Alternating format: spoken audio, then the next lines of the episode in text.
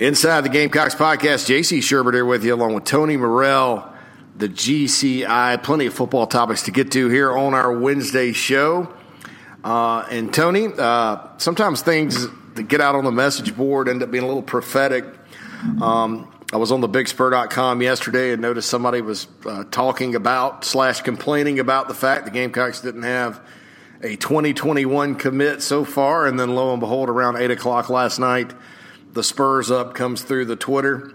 South Carolina gets their first commit for 2021. Uh, defensive back slash athlete DeMarco Williams from Atlanta Westlake. Um, just looking at him on film, you know, I, I do think he's got to get a little bigger uh, weight wise, but that's something that usually can happen. Um, but I like him. I mean, I, I think he's quick, he's fast. Uh, South Carolina overall needs to get faster as a roster. Um, I know he was a guy that was at the junior day that had a good time, and you know South Carolina kind of took the lead for him then. But you know your thoughts on this? Uh, it's not the first commit because there was Lovasea Carroll, but it's the the first one now since Carroll's decommitted. But this uh, first commit for the 2021 class. Yeah, he's uh, a player that, that South Carolina likes as a cornerback, and uh, had a, a source I spoke with today that that said the coaching staff believes he's one of the best cornerbacks in their recruiting footprint, and they were really excited uh, to to have him on board. Um, you know, like he said, he was at the junior day over the weekend, had a, a good time, really connected with the coaches, especially Will Muschamp and Travaris Robinson, and and uh, decided that, that he was ready to make a decision so he could focus on, uh, you know, just getting better as a player going forward and, and spend less time on recruiting. So you know, sometimes these early commitments, you, you, you have to, to, to keep a close eye on them because you never know, especially some of the guys out of Atlanta have a tendency to, to make an early commitment and then reopen things. But I think in terms of, of just getting him on board and, and being the kind of player they need, like you said, good speed, uh, playmaking ability, and uh, you know someone that, that the coaching staff has has been high on for a while. They were happy to to have him be the the first commitment. Yeah, certainly, and and I, I think Westlake too. You know, all, all, those schools: Westlake, Booker T, Washington, Tucker, um, Stephenson. You know, a lot of those schools in Atlanta. It's it's never a bad thing to get a kid uh, out of some of these places because they, have players every year, and you know you can sort of get a get a pipeline going at times. Uh, Georgia and the rest of the SEC obviously recruits Atlanta heavily, but uh, you know sometimes you know like like a situation at Tucker High School now uh, the Gamecocks do quite well uh, at Tucker because they've gotten a lot of players out of Tucker. Um, and, and, so I, I, think that's another part of it where uh, pretty good first commit. When I watched him on film, I, I really thought, you know, th- this guy has a little bit of moxie, plays fast. Reminds me of a, you know some of those kids out of South Florida that play defensive back that aren't, you know, they're not big, but they will hit you and, and they play uh, with a lot of speed and a lot of foot quickness.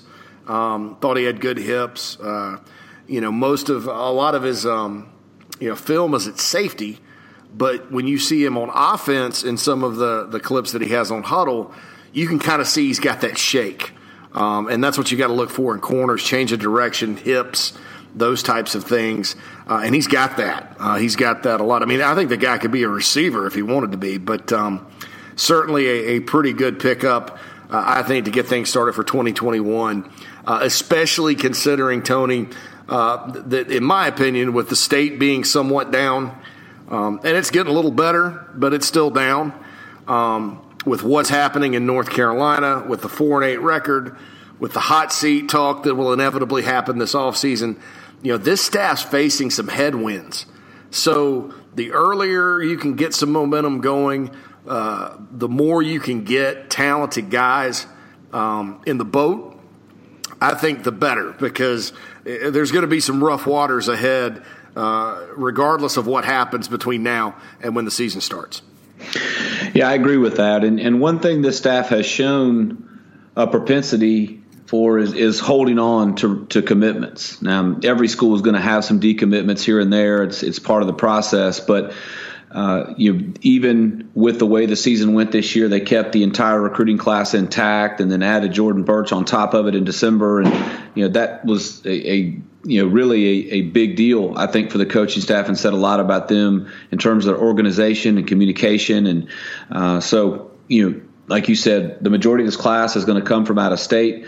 So the more guys like this from Georgia and, and North Carolina, maybe even some from Virginia and Florida, uh, the more more these guys that can get in the boat, the better. And and you know you like their chances to hold on to at least the majority of them based on on what history has shown us with this staff. Absolutely, I, I think that that's just something that you know can't be stressed enough. Sometimes from a positive standpoint, is you know, in, in, and I'm not defending going four and eight this year. I'm, this is not something I'm going to defend or uh, I don't think anybody should defend.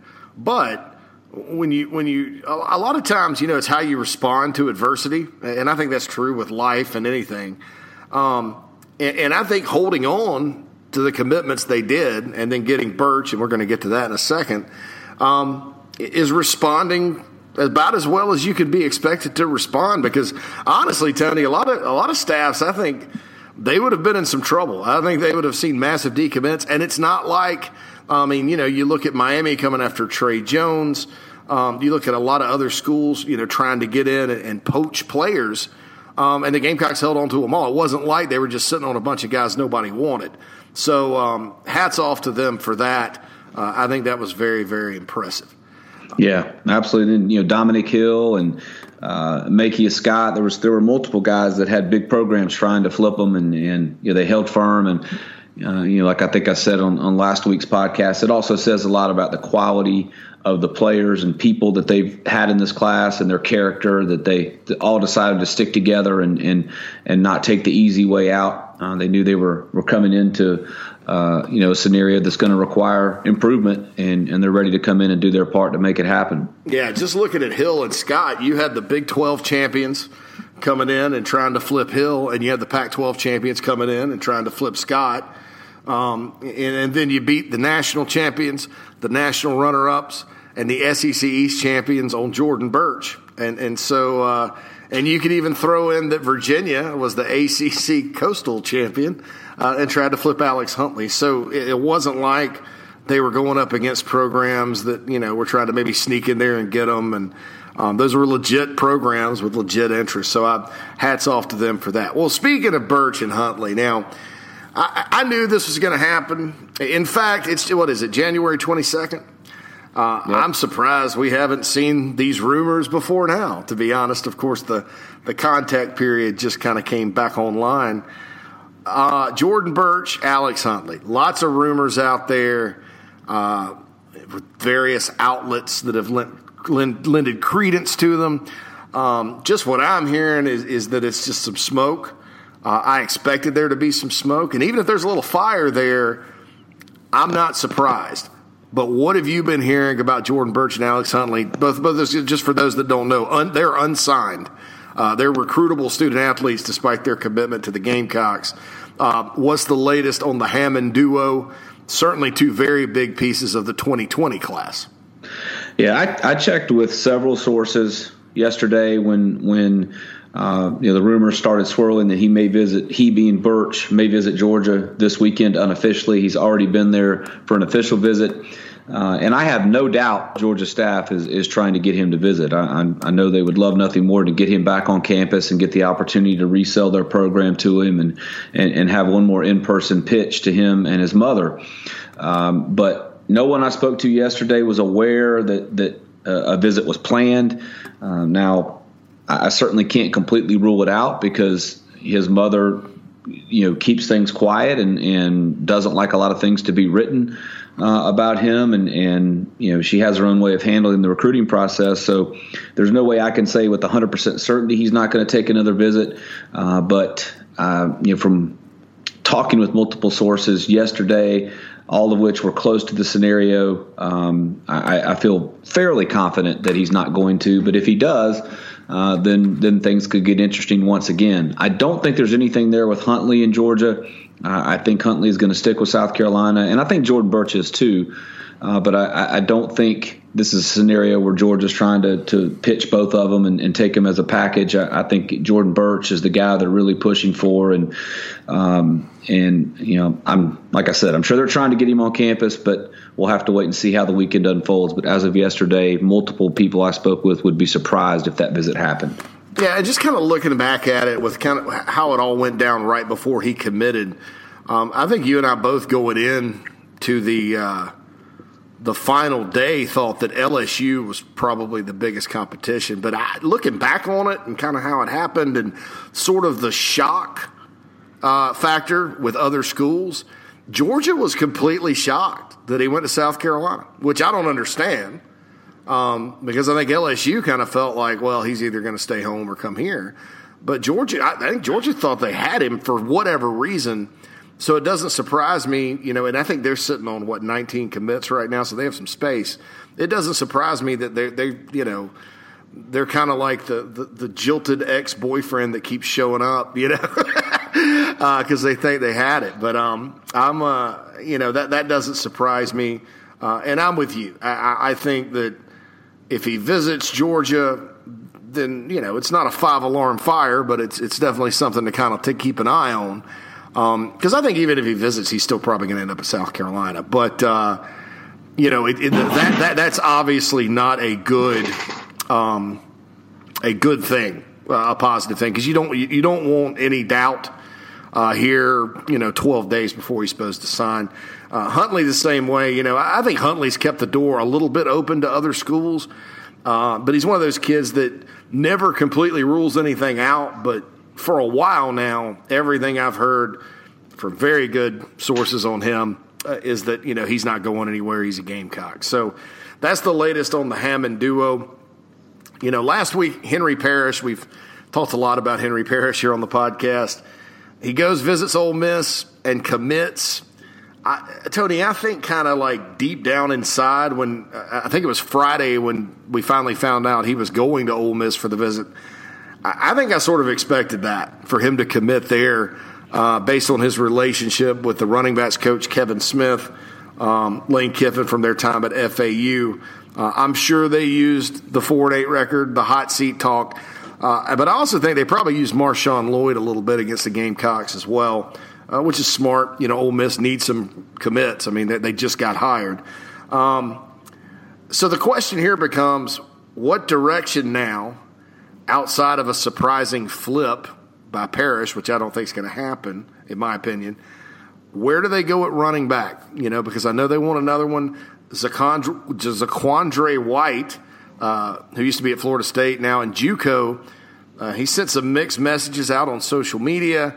Uh, but you're hearing different uh, on him that um, he's a guy the Gamecocks are still recruiting and still feel somewhat good about. So what, what's the what's the strategy uh, based on what you're hearing on running back recruiting uh, moving forward uh, for the 2020 cycle? Well, Parrish's commitment to Ole Miss has increased the need for Zaquandre White and uh, I checked on it yesterday and checked on it again today. And you know, the, the plan internally for South Carolina is to sign him. You know, unless they, they really got a, a poor academic report in terms of how he was tracking early in this semester. Uh, they're hopeful that he'll be able to enroll in uh, the summer, early summer if possible, midsummer, hopefully at the latest. They don't want him to be a guy who comes in in August if possible because it just it, it lessens his ability to make an immediate impact. Um, although you know the fact that he has been at a major college program like Florida State should give him the opportunity to learn the offense faster than your your normal junior college player who's never really experienced it before and would have a much bigger overall adjustment to make once he got to a program like South Carolina. Um, but you know, I, I, checked on. You know, there was some talk on social media where he, he said he'd been lied to, but he didn't say it was South Carolina.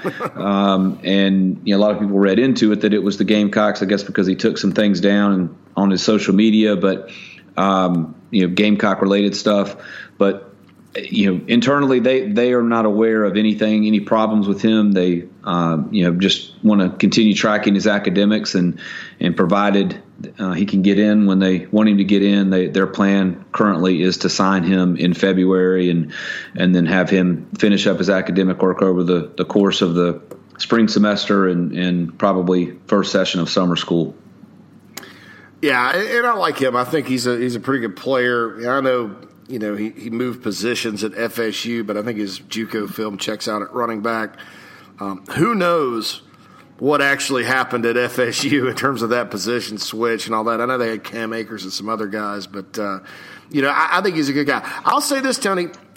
I don't think he's going to start. I mean, I can't rule it out. I, based on what I've heard so far about Marshawn Lloyd just in the few weeks he's been on campus. Um, in my opinion, I, th- I, think Marshawn Lloyd could be a day one starter as a true freshman. What are your thoughts? I, I think that's very possible, and I think him enrolling early increases that possibility. I, I, think had he you know followed his original plan, which was to you know enroll in the summer, I think it would have made it tougher on him. But now that he's in the strength program, going through winter conditioning work with Paul Jackson and the new strength staff He's getting a head start academically. He's going to go through spring practice. Uh, I think he's going to be given every opportunity to win the job and, and, be the starter coming out of the spring.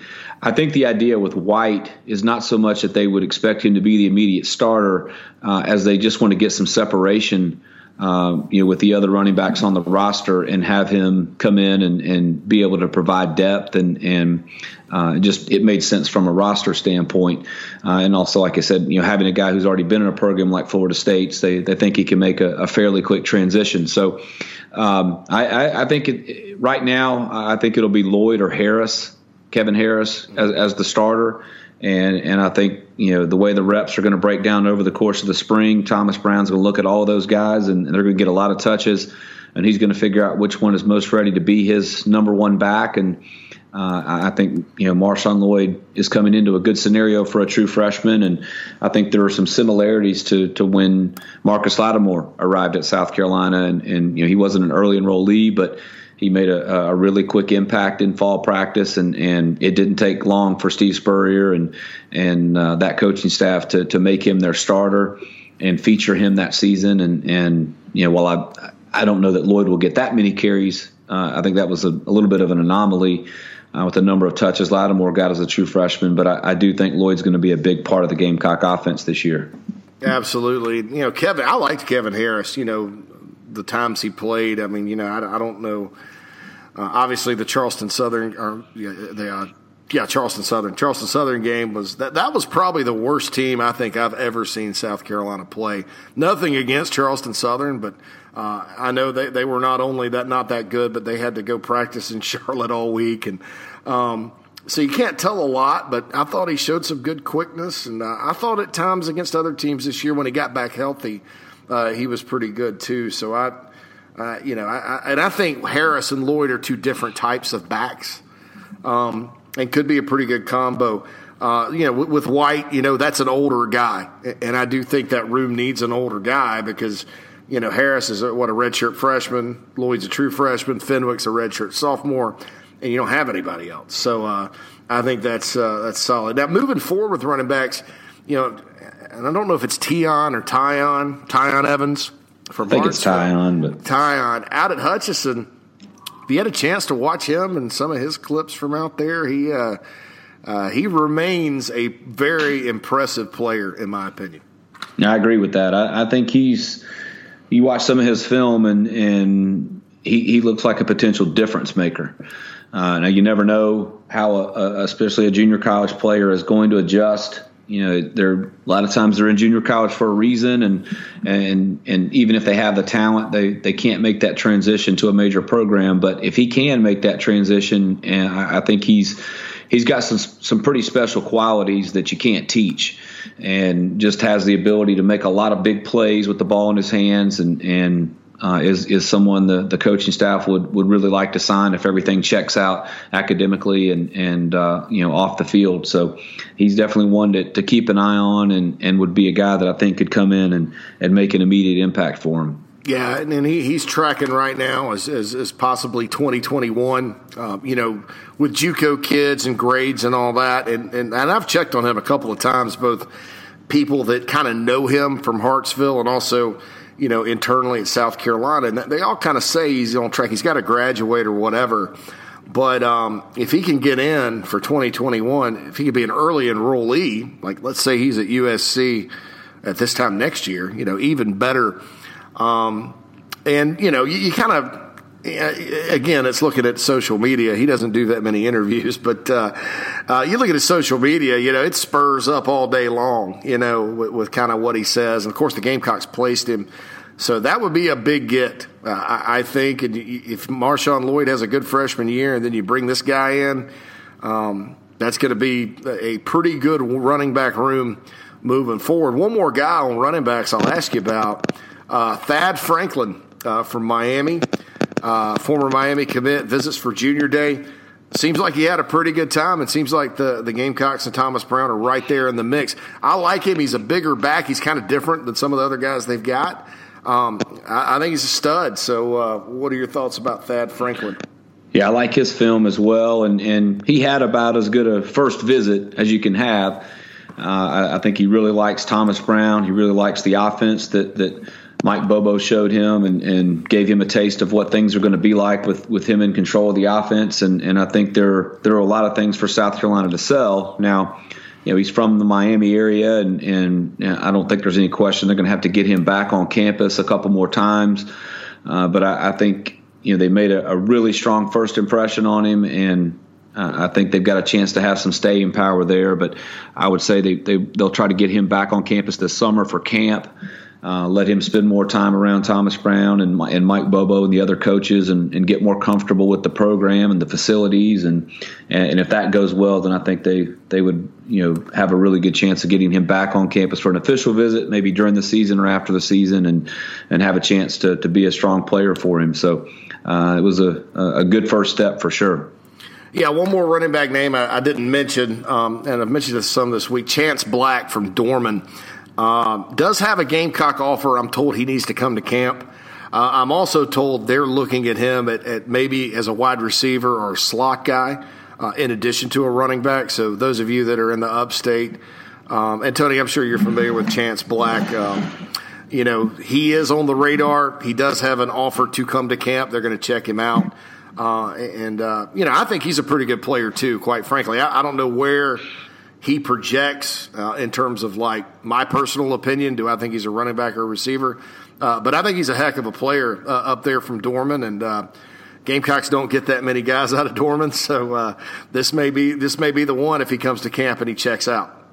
Yeah, I think he's a guy they view more as an athlete than a pure running back. I think he's a guy that that brings some versatility to the table, and uh, and that's one of the things that attracted them to him. Watching his film and and you know, his skill set, so I think you know they'll have him in camp this summer and work him out at multiple positions and get a feel for where he fits in best and how he compares to some of the other players they're recruiting at receiver, running back, and just you know get a sense of, of where he best fits in.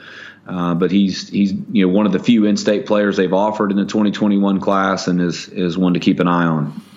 Definitely. Um, so the 2021 class, uh, and that's kind of what we're digging into today here on the Inside the Gamecocks podcast. Uh, you know, that's the, the, names are starting to emerge and all that.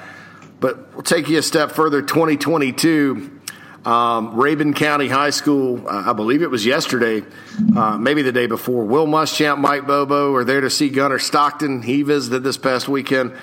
Mack Brown and Ricky Longo were there too. This is according to Jabo Shaw, Connor's brother and the head coach there, his his Twitter account. Um, so it looks like the Gamecocks are going to be a player uh, for Gunnar Stockton. Georgia uh, also gets a commit from 2021 five star Brock Vandagriff. Um, so that mean, means their depth chart is emerging better. And, you know, one would think the Dogs would be a, a formidable uh, opponent for him. Uh, Tony, looks like the Gamecocks, though, uh, right now, uh, and it's going to be a while, I think, to, to see this play out. But I think right now, you know they're in pretty good shape for the number two, what what is now the number two overall player uh, in the 2022 class.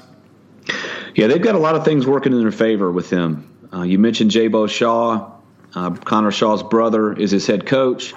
Uh, Connor Shaw is is someone he has a relationship with, and is now you know has come on staff as Marcus Lattimore's replacement, and uh, I think that helps the Gamecocks, but the the biggest thing is is his relationship with Mike Bobo and Mike Bobo's father. Um, Bobo's father has been Stockton's personal quarterback coach since he was a young boy, and their families are very close, and there's a lot of trust and and uh, mutual admiration there between those two. And then and Mike Bobo has a good relationship with him as well because of that. And you know, I, I, spoke with someone who watched how they interacted with each other while Stockton was on campus, and, and they you know they said it was it was obvious the the I guess the how genuine uh, the relationship is there and, and how comfortable Stockton is around Bobo. And uh, it's not like a, a, typical first visit with a coach where you're getting to know him. You know, they know each other and, and you could sense it in their body language and the way they interacted. So obviously a lot of things can happen one way or the other for South Carolina on the field between now and, and, and 2022. And, and, and, you know, you, you don't have a great feel for how the coaching staff situation is going to play out just yet. Uh, but I, I think just based on how the dominoes uh, shape up right now, I, I, think a lot of them could fall in the Gamecocks' favor if they can have a good 2021 season, solidify the future of the coaching staff and that stability. If Mike Bobo has a good year as, as a first year play caller, uh, I think you know the Gamecocks could very well they could be the team to beat already, mm-hmm. but I think if, if those things fall into place and and he feels really good about the future of the program, uh, I think they have a chance to become the clear team to beat and and um, he could be a, a, difference maker for them, and uh, I think would be the kind of quarterback who would attract other players, other receivers, other offensive linemen, other running back players that, that would want to play with him going forward. So he could be a huge piece of the puzzle for the Gamecocks if they can pull him in. Absolutely, and, and you know other schools are going to say, "Oh yeah, we we know you love Mike Bobo," but they're going to look at him and say, "Well, he's not going to be there." You know that, that that's kind of the that's how you blow that up if you're oh, I don't know, North Carolina or, or maybe Georgia or, or, whoever else. I mean, there's a lot of Tennessee, whoever's going to recruit the guy. Um, and, and, so, in my opinion, I, I you know, and quarterbacks recruit, I mean, commit early. I mean, Luke Doty committed way early. Um, and, and that's just how it is these days. But I would think, Tony, that if he doesn't commit, it's not a bad thing because I think that probably means he's waiting to see how the season this year unfolds uh, and making sure his guys are safe uh, before he jumps in. So uh, if we see some 2022 quarterbacks commit, um, and Gunnar Stockton's still out there uncommitted, he's making visits and things like that to South Carolina, I, I think that's a good sign. Uh, whereas normally it's better if they go ahead and jump on board, but uh, I think that's a that's a good sign. Just because I, I know what the counter to him wanting to go to South Carolina is going to be, it's going to be yeah, you got these great relationships, but you know, hey, what happens if they're not there? You know, that that's kind of the that's the argument I would use, and I'm guarantee you that's the argument everybody else is So I think that makes it very important uh, to kind of turn things around on the field next year. So, so what about 2021? Um, I know Dan Werner sort of was recruiting Colten Gauthier a little bit. Uh, I don't, from what I've heard, I don't know that Mike Bobo. I don't know that he's too high on him. I think that's sort of what happens when there's a changing of the guard. Uh, I know Bobby Bentley's involved with quarterback uh, recruiting now. I know they've offered Doug Nussmeier's kid out of Texas. Um, they did offer Vandagriff, but you know wh- what direction do you think that position will go for 2021 with Stockton sort of looming for 2022 with Luke Doty already there and Ryan Hilinski, a young player still already there. Um, I, I think they have to take a quarterback in 2021, but how do you see it kind of shaking out? Yeah, they do plan to take one, but I, I don't have any sense of who it's likely to be at this point. From what I, I was told a couple of days ago, Bobo's plan is to scout several quarterbacks during the evaluation period. Uh, he may have gone to see some already uh, in person, even though he wouldn't be able to see them throw. Uh, he, he, wanted to see uh, as many guys as he could in person this month. And then when the evaluation period kicks in, he wants to go watch spring practices and see players throw. And then it could potentially go all the way into the into June for camp uh, when he has you know multiple quarterbacks in to work out for him and, and can see them uh, in person. From what I understand, you know, in terms of, of guys they would have a chance to land, he hasn't watched film on any 2021 guys that he is just blown away by and and says that's our guy. So Uh, and that makes a lot of sense. Uh, you, know, you, want to see every player in person, obviously, but I, I, think it's it's extremely important for quarterbacks. Film can lie when it comes to quarterbacks, depending on you know level of competition, type of offense they run. Uh, you know, and and I think you also see guys in seven on seven type environments, and and it, it can deceive you.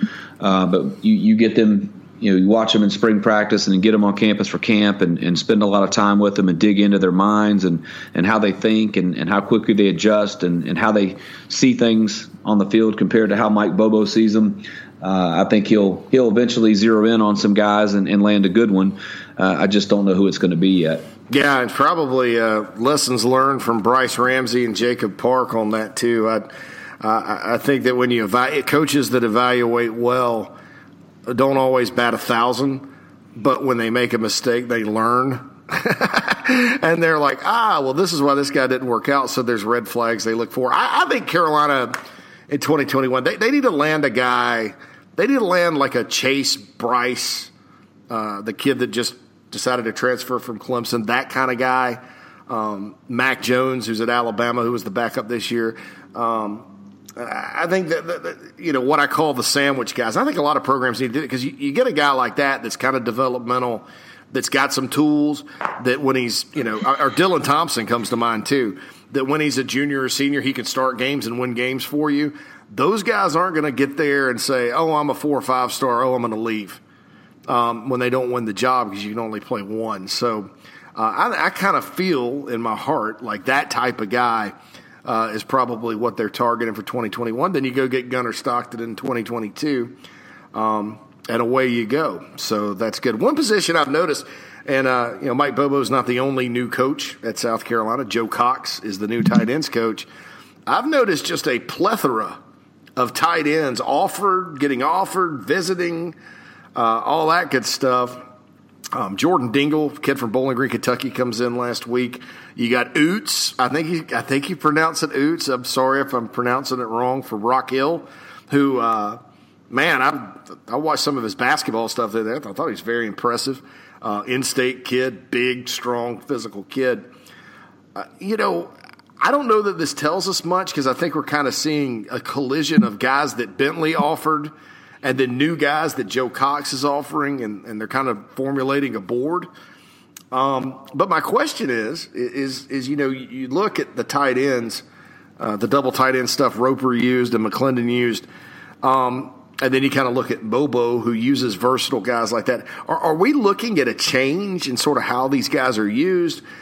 You know, I know they need some depth there, but are, but are we looking at, at them having a serious need in terms of types of tight ends they need?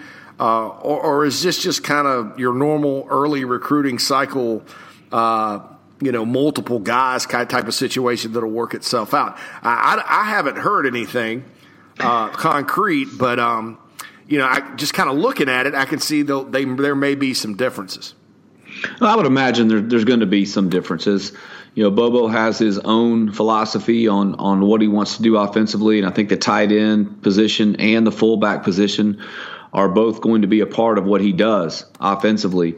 I, I can't say I've had a discussion with anyone on on what the differences might be, uh, but I, I would I, I would assume there's some similarities and some differences. You know, they, they want the, the guys with the right size, the versatility to, to line up in multiple spots, catch the ball, but also physical enough to block and, and you know, be a, a, a part of becoming a more physical offense at the point of attack. So, um, but I think the, the one thing that isn't up for debate is that the tight end is going to be a big part of what South Carolina does. I spoke with a, a college coach who said that, that that was the position to watch in his opinion, uh, that and running back were the two positions that he thought would improve the fastest under Mike Bobo in terms of the the talent that they're bringing in and and uh, the the overall picture that they would have to sell to those players that, that they're going to be a big part of what he does and and uh, he's put a lot of tight ends into the NFL over the years at Georgia and and same with running backs and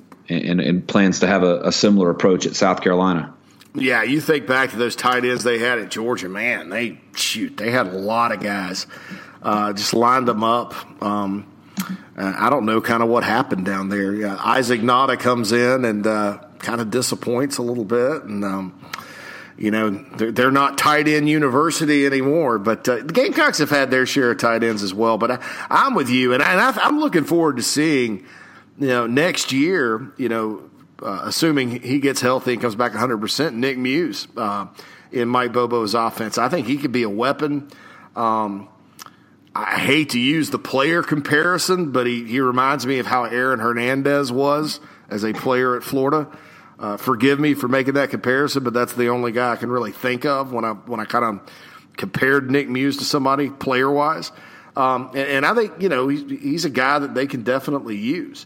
Um, and in this offense, that that should happen. So I, you know, I, am curious to see how that goes. Certainly, the Gamecocks are in on a lot of tight ends for 2021, and we'll see how it goes.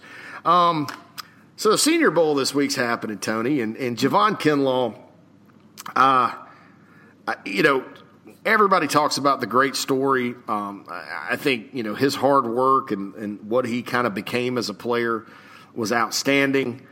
Uh, you know, I don't know that I expected him to go to the Senior Bowl and for everybody to universally be talking about him as a guy that's you know making a lot of noise and seeing his draft stock uh, improve. But um, looks like he's doing it. Does this surprise you at all with uh, what Javon's doing down in Mobile?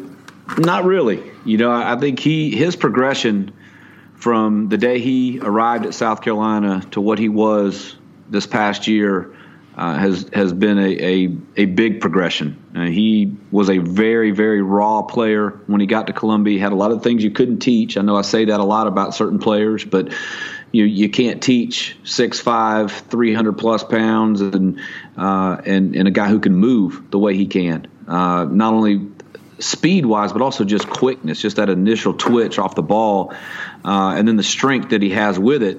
Uh, you know, he was you know pushing 360 when he got to South Carolina.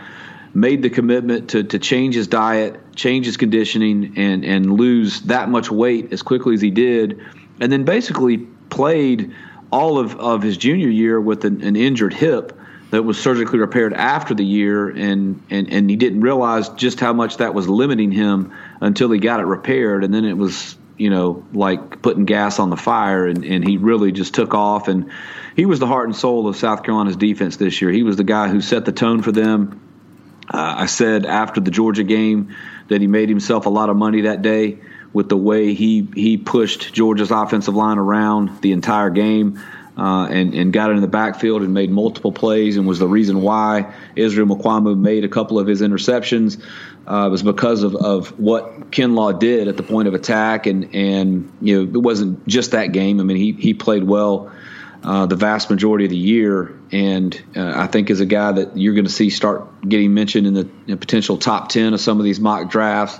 It's hard to say if he'll go top ten just because um, you know that that order of, of players changes so often between now and the draft. Uh, but I think he's he's done nothing but help himself so far this week based on the reports at the Senior Bowl, and and I think a lot of teams are going to be salivating over him now that they've seen him in person. Yeah, no no doubt, in my opinion, and I you know uh, it'll be good for him, you know, regardless of where he gets drafted. I, I think you know, as of right now, he's definitely a first rounder, and that means a big payday and all that. So, and he's in a position too, Tony, where you know defensive linemen they kind of tend to trend higher in the draft. Um, you know, there may be a spot like running back or, or something like that. I, will say this, you know, when when Kinlaw came out of Goose Creek, a, a, lot of folks, you know, he didn't have the grades. Um, the old staff wasn't going to take him. Um, looked like he was going to go to East Carolina as an offensive lineman, and maybe they were going to place him. Uh, I'll say this. I, I think Javon Kinlaw could have been a, a very good offensive tackle. Um, you know, and, and, and, maybe would have been, you know, as, as coveted as he is at defensive tackle. But uh, I, I think that, you know, because of his grade situation – uh, a, a, lot of people sort of missed the boat and wanted to pigeonhole him. You know, maybe his conditioning, things like that. Uh, but once he went to junior college um, and you saw the defensive clips, you kind of got an idea of like what exactly this guy could potentially become. There's a reason Alabama and Southern Cal and everybody else tried to flip him from the Gamecocks. Um, and he came back and remained loyal. and uh, and you know everybody knows his story about being homeless and kind of overcoming some odds. You know, and, and I think that's very powerful uh, in terms of when you go out and recruit, especially within the state. Uh, particularly within the low country of South Carolina, which produces a lot of football talent, uh, where you can point to a guy like that and say, hey, you know, look at what he did. We all remember Tony Lane Kiffin telling Alshon Jeffery years ago that he'd be pumping gas if he stayed in the state of South Carolina. Uh, and, and, since that point, you can kind of point to Kinlaw and you know dozens of other examples of kids that have stayed at home and actually bettered their lot in life uh, by staying at home and going to South Carolina.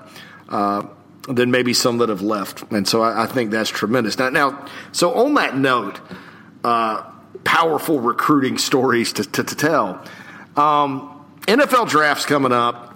Kinlaw, uh, obviously first round guy. I think DJ Wonnum will get drafted. I think Bryan Edwards, if the injury checks out, will get drafted and probably will anyway. It may just be in the later round.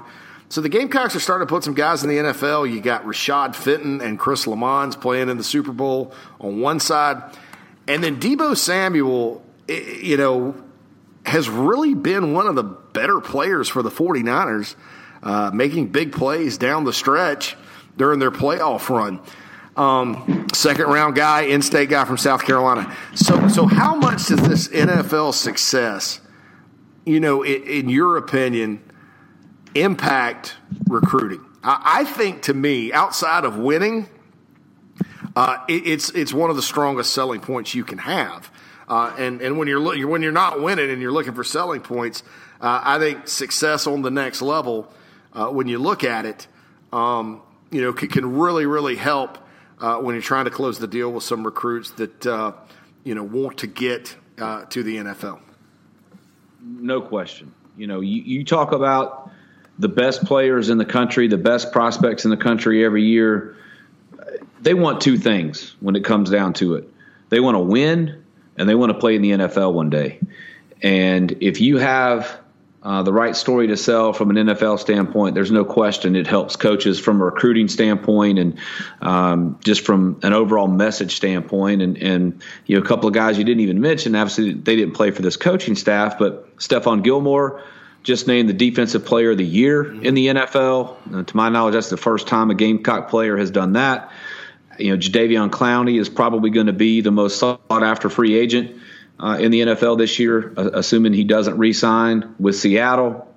Uh, you know, and then the other guys you mentioned, I mean, Deebo, especially of, of the ones played in the Super Bowl, I would have to think is going to have a major role for San Francisco in that game with, with, how productive he's been in the second half of the season as a runner, as a receiver, as a blocker. I mean, he just is he can do it all for them, and and I would imagine he's going to be in a pretty big spotlight in the Super Bowl. So uh, all of those things you can sell as a coaching staff, and, and I think it's something that the, the staff really needs to emphasize, whether it's players they coached or players they didn't. When you have players on campus, you have to sell the number of, of players from South Carolina who are in the NFL right now, and, and really use that to to um, you know, paint a picture of, of what can happen for other players if they come to South Carolina. Yeah, Alshon Jeffery went to the Super Bowl a couple years ago too with the Eagles, and yeah, I mean we're we're kind of in a, in a stage now where a lot of the better Spurrier players, the, the superstars, um, you know, are are in the prime of their NFL careers. You know, Clowney and Gilmore. Uh, you know, Gilmore's just gotten better and better. Um, you know, and I think that's a that's a strong selling point. As is the fact that you got Dennis Daly uh, starting for the Panthers some games this year, and and Fenton and Lammons two guys. Honestly, I didn't expect to make a roster. Um, those guys. And I never understood why the Carolina Panthers went back to Greg Little when yeah. he came back from injury because Daly outplayed him the entire yeah. season. So that that was a, a strange move. I, I, Little struggled. Daly was extremely solid and had a great rookie year. And uh, I, I, thought they made a mistake there. Uh, yeah. I thought they should have stuck with Daly. Of course, Greg Little, uh, Gamecock legacy, who went to Ole Miss uh, during the Hugh Freeze era. Amazing how some of those guys ended up at Ole Miss. But uh, anyway, well, uh, yeah, so Super Bowl coming up. That'll be good to see Deebo Samuel, Spartanburg County guy. So always got to pull for the guys from the homestead. Deebo certainly has had a, a special second half of his rookie season. Well, that's all the time we have for today on the Inside the Game Gamecocks podcast. Uh, check us out iTunes, uh, Spotify, um, all kinds of places where you can subscribe here. We appreciate you guys listening, and we'll holla at you soon.